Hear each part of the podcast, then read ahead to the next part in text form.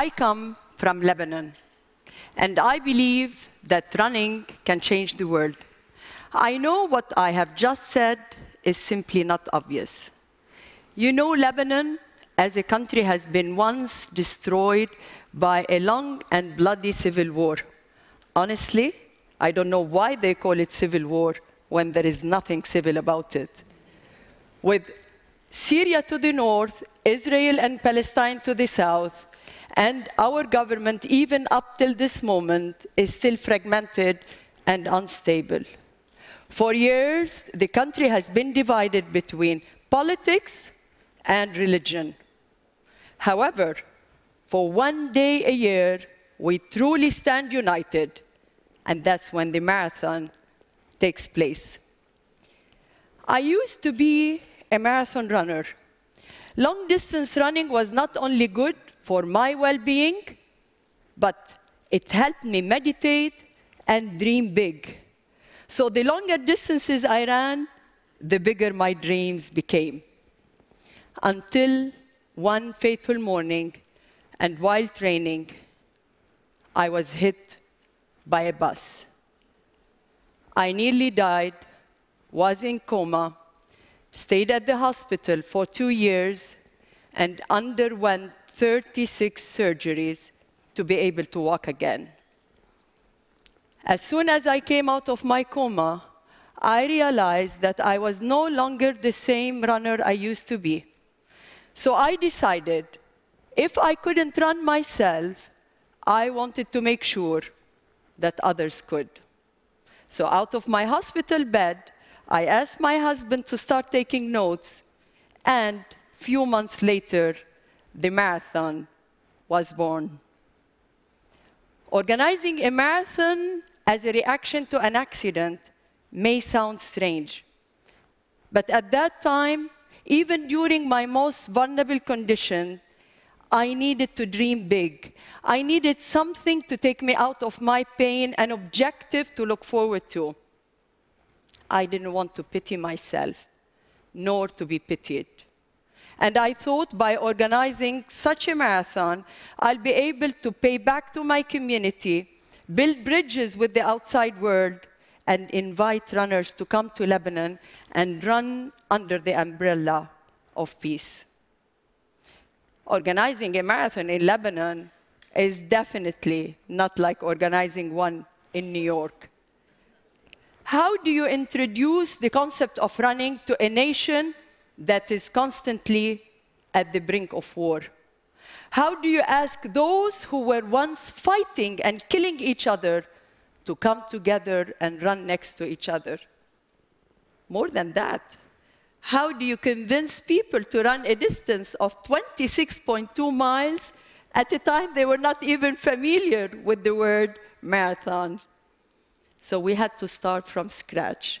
For almost two years, we went all over the country and even visited remote villages. I personally met with people from all walks of life mayors, NGOs, school children, politicians, militiamen, people from mosques, churches, the president of the country, even housewives. I learned one thing. When you walk the talk, people believe you. Many were touched by my personal story, and they shared their stories in return. It was honesty and transparency that brought us together. We spoke one common language to each other, and that was from one human to another. Once that trust was built, everybody wanted to be part of the marathon to show the world the true color of Lebanon and the Lebanese and their desire to live in peace and harmony. In October 2003, over 6,000 runners from 49 different nationalities came to the start line, all determined. And when the gunfire went off, this time it was a signal to run in harmony for a change. The marathon grew, so did our political problems. But for every disaster we had, the marathon found ways to bring people together. In 2005, our prime minister was assassinated, and the country came to a complete standstill. So we organized a five kilometer United We Run campaign. Over 60,000 people came to the start line, all wearing white t shirts with no political slogans. That was a turning point for the marathon where people started looking at it as a platform for peace and unity. Between 2006 up to 2009, our country, Lebanon, went through unstable years. Invasions and more assassinations that brought us close to a civil war. The country was divided again, so much that our parliament resigned, we had no president for a year, and no prime minister. But we did have a marathon.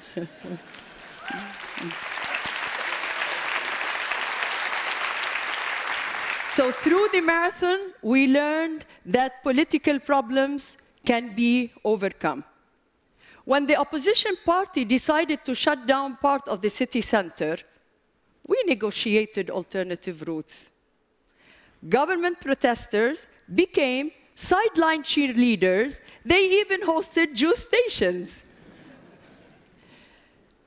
you know, the marathon has really become one of its kind. It gained credibility from both the Lebanese and the international community.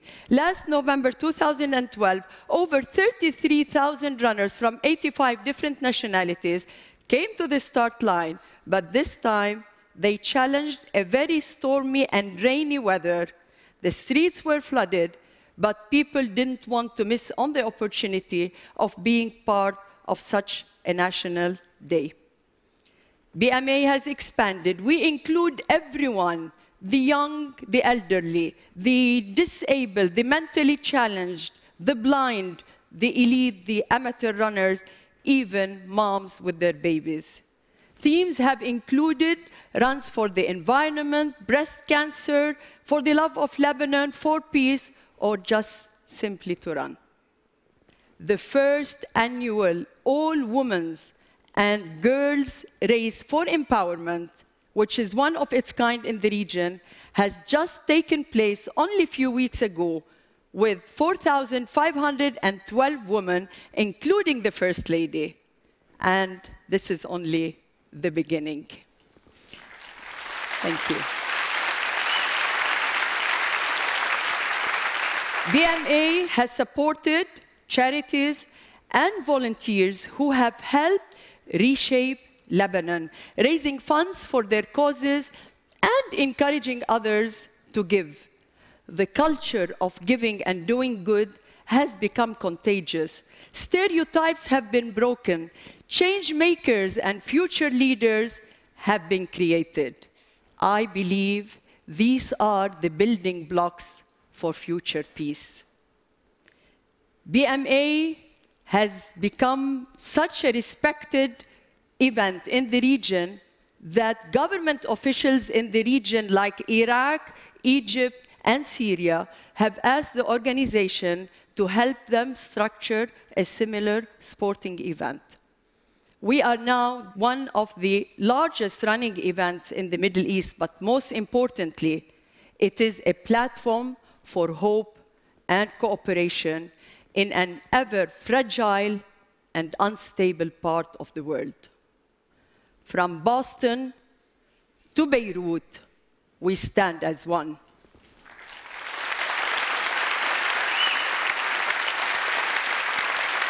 After 10 years in Lebanon, from national marathons or from national events to smaller regional races, we've seen that people want to run for a better future.